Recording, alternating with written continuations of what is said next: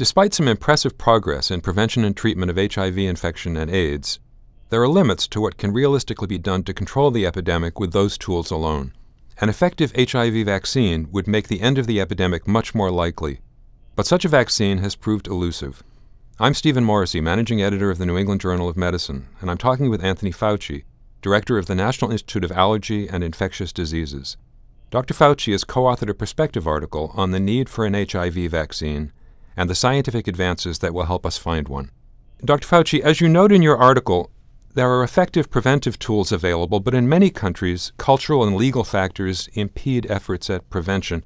How much progress has been made in addressing these factors, particularly in the countries where U.S. donors, such as the President's Emergency Plan for AIDS Relief, PEPFAR, have been engaged?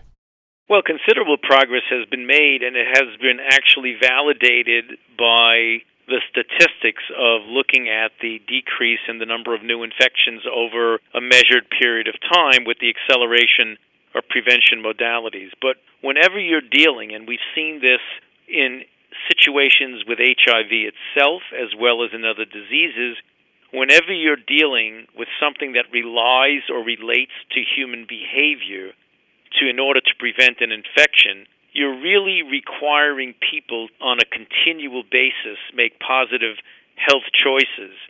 And the social context that they're in, the traditions and the social situation in the country, some legal impediments, for example, to accessing gay men. In some countries, several countries, homosexuality is illegal. Sometimes condoms are used as evidence to prosecute commercial sex workers. So when you're talking about trying to do things like distribute condoms among risk populations, we know that circumcision works, yet the implementation of circumcision programs is only a fraction of what we need to do to reach our goals.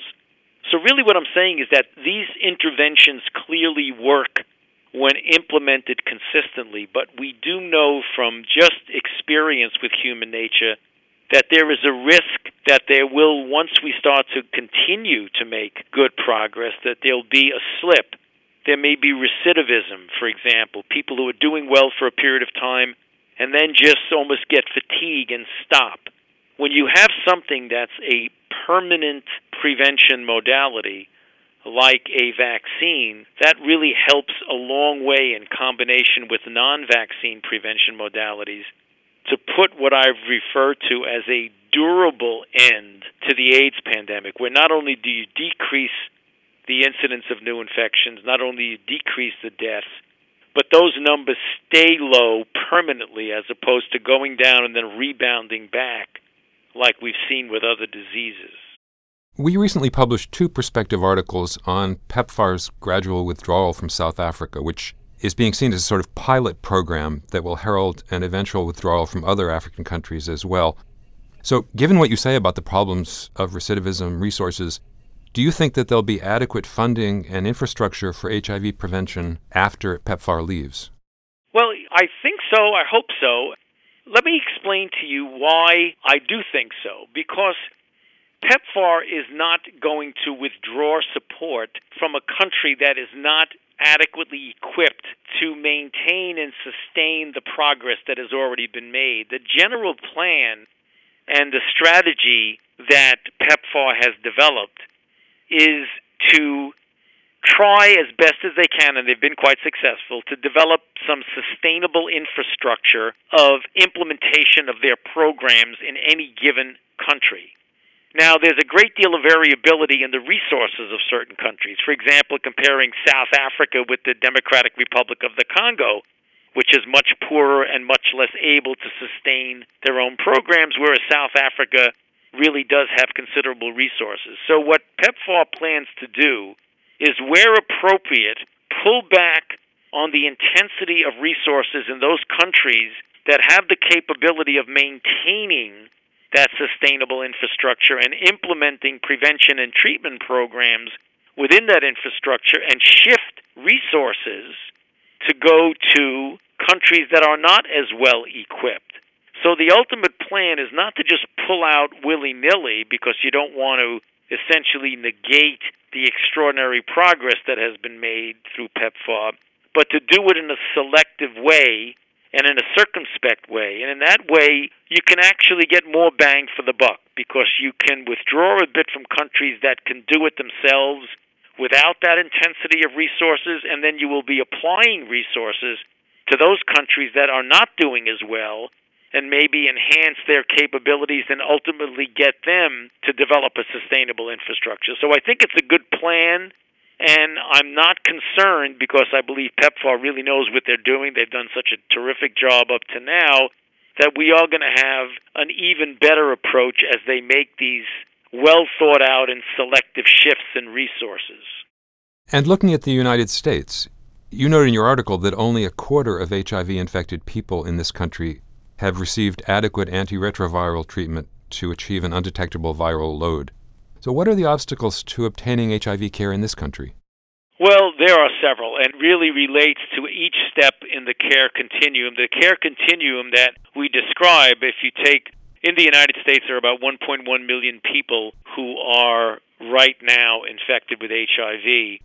Yet 16 to 18 percent of them do not know that they are infected, and more than half of the new infections come from someone who does not know that he or she is infected and transmits it to their partner, their sexual partner.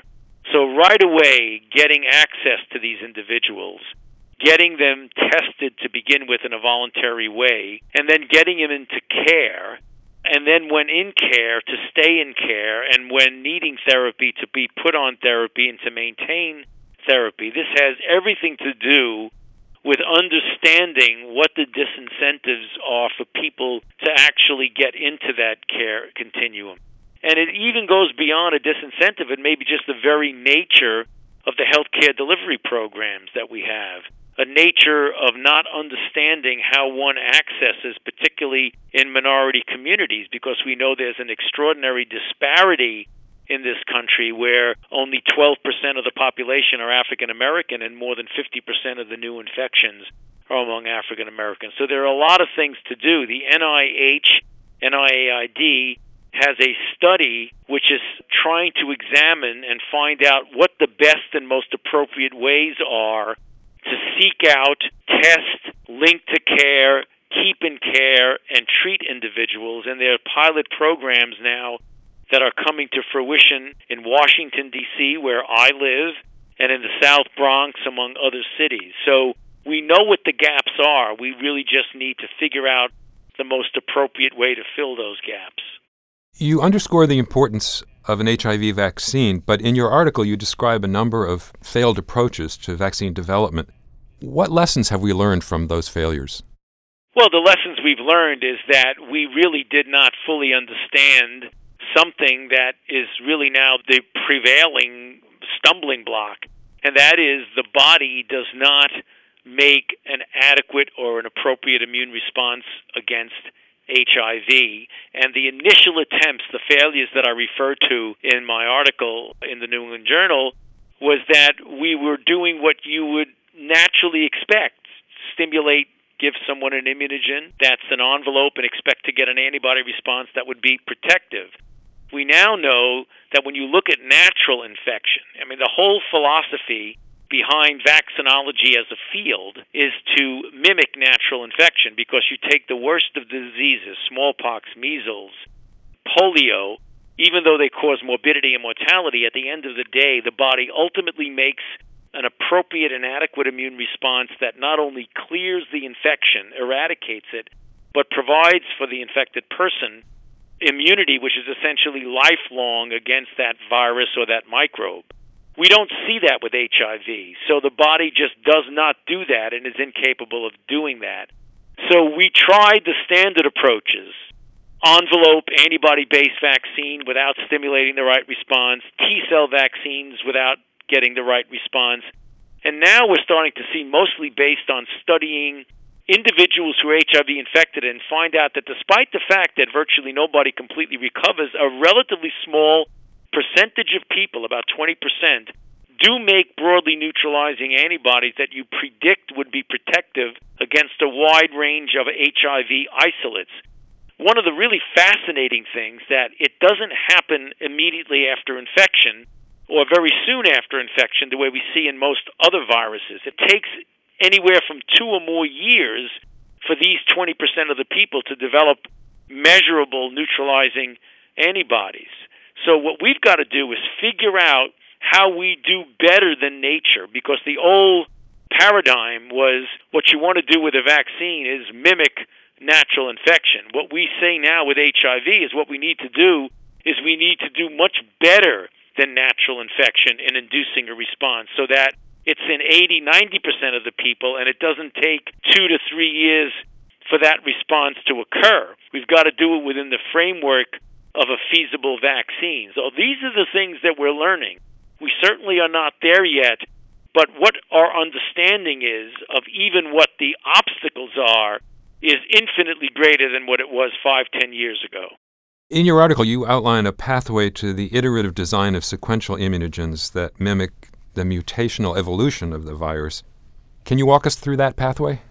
Sure. What happens is that by the observing, and there have been some classic papers now that have come out, where we've investigators have had the opportunity to actually get into a study someone who was very recently infected just by the nature of how that person was followed. So someone is infected within a period literally a few days or a week. And you follow that person and you follow the virus as it evolves and you follow the antibody response as it evolves. And what naturally happens is that you make an immune response an antibody response against the virus, and the virus, by natural selection, will mutate to evade that response. So then the immune system comes back with another form of that antibody, and then the virus then mutates again. So what you see over a course of a couple of years, and this has been documented in real patients, that as the virus evolves, the antibody, the B cell repertoire, evolves to try and essentially block that virus, but it's always one step behind the virus. But what happens is that at the end of multiple iterations of the virus mutating and the immune response evolving to keep up with it, at the end of a period of time, what's left is a broadly neutralizing antibody that in vitro or in the test tube can neutralize a broad range of primary isolates. The only problem is by the time it occurs in that person, that person is not going to benefit because that person has a virus that does not get neutralized by that, or else that there's so much infection, such a large reservoir, that it isn't particularly helpful. So, using that as the model, what investigators are now modeling into their plans are why not mimic that iterative response? Why not have a sequence of envelope immunogens that engage the early B cell repertoire, get to the point where it reaches a certain degree of efficacy, and then boost it with a evolved immunogen, essentially mimicking the mutational evolution of the virus. You mimic that by an iterative immunization with sequential immunogens that essentially mimic the evolution of the virus. Because we know as the virus evolved, as I just mentioned a moment ago, ultimately the end game was that you did wind up with a broadly neutralizing antibody, but it was too late for the patient. So when an uninfected individual, if you can engage in a sequential way the B cell repertoire to ultimately induce this neutralizing antibody within a reasonable time frame. You cannot wait 2 to 3 years to do it, but within a reasonable time frame, you may be able to induce in an individual those broadly neutralizing antibodies that natural infection did but took a very long time to do. So that's what we mean by an iterative vaccine design whereby sequential evolution of immunogens you prod the immune response to ultimately make a neutralizing antibody. In addition to that B cell approach, you also describe T cell approaches that could enhance B cell responses. So, are we looking at a need for multiple vaccines or a combination vaccine?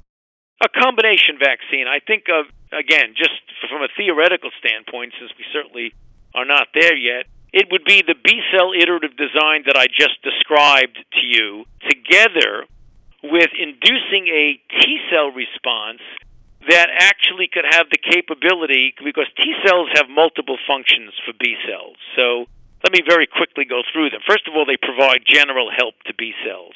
Also, T follicular helper cells have now been shown to be correlated with the ability of that B cell to mutate to the point of developing a neutralizing antibody. So you want to induce the right kind of T follicular helper cells. And then there's the cytolytic CD8 positive T cells. And recent studies in a non human primate model indicate for the first time that using the right vaccine vectors to induce the immune response, very potent CD8 responses have been induced that in an animal model actually can clear the reservoir of infection after an animal gets infected. So these vaccines don't protect against initial infection, but they ultimately suppress completely, and, and it looks like they even eliminate the residual cells that are infected with, in this case,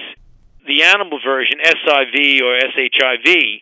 If we can do that in humans, if we could combine an initial protection by a neutralizing antibody together with enough of a T cell response to essentially wipe out or get rid of any kind of residual cells that initially did get infected, that would be a very potent vaccine. So uh, it certainly is important to have a very good neutralizing antibody response, but we do see a place for T cells. So, really, in answer to your question, I think the ideal vaccine will be one that induces broadly neutralizing antibodies at the same time that induces a powerful enough T cell response to eliminate any cells that happen to have escaped the vaccine and infected the CD4 positive T cells, to essentially wipe them out or sweep them away since they've escaped the initial protection of the vaccine. As you say, we're not there yet. So, final question how long's the road from here to an effective vaccine?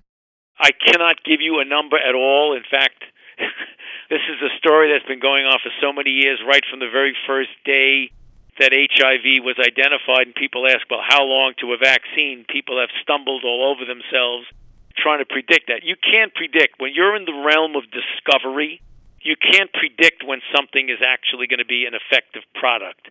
If you've proven a concept, that this actually works, then I could play a guessing game or a prognosticating game and say, well, we know this will work. It'll take three, four, five years to get the vaccine. But we haven't even yet proven the concept that it will work. Although everyone wants to know a number, it's impossible for me to give you an intelligent guess about when that will be. I can tell you when it won't be. It's certainly not going to be next year or the year after. Is it going to be 10 years? Maybe less? Oh, I hope less, more possibly. But we're at that stage until we have a really good proof of concept. It's very dangerous to try and put a time frame on it. Thank you, Dr. Fauci.